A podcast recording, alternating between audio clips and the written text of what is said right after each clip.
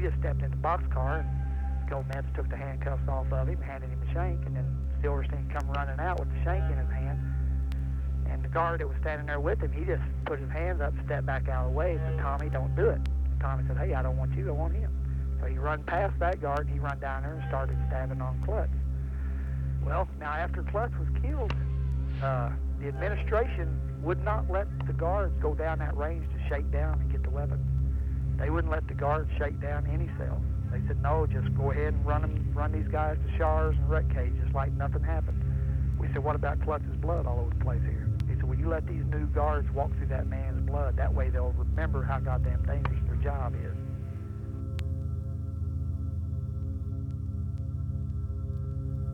Three weeks later, they stabbed a guard, stabbed him 16 times. And as I was running up, coming up to the unit, Officer Palace came stumbling out the door, and he was all covered in blood, and he fell down to his knees, you know, and says, get Hoffman, Hale, get Hoffman. So I turned around and run into the hospital, which is right there next to me. I run in there to get a stretcher. And when I run in there, I saw Ditterline laying there on a bed and had blood squirting out of his left side, you know, by his heart, just, you know, bubbling up. So I grabbed him in a bear hug to help stop the bleeding, and I moved him off off of that table onto another table because I knew Hoffman was in real bad shape if they was all hollering for Hoffman, you know. Another turnip inmate, spread eagle, buck ass naked down the corridor, and uh, the assistant warden Colhane in a three-piece suit, got his tie and he's dressed real nice. Runs up between this inmate's legs and grabs him by the nuts. Starts jerking and twisting and laughing and having a good time. Yeah, who's fucking who now, boys? Who's fucking who now?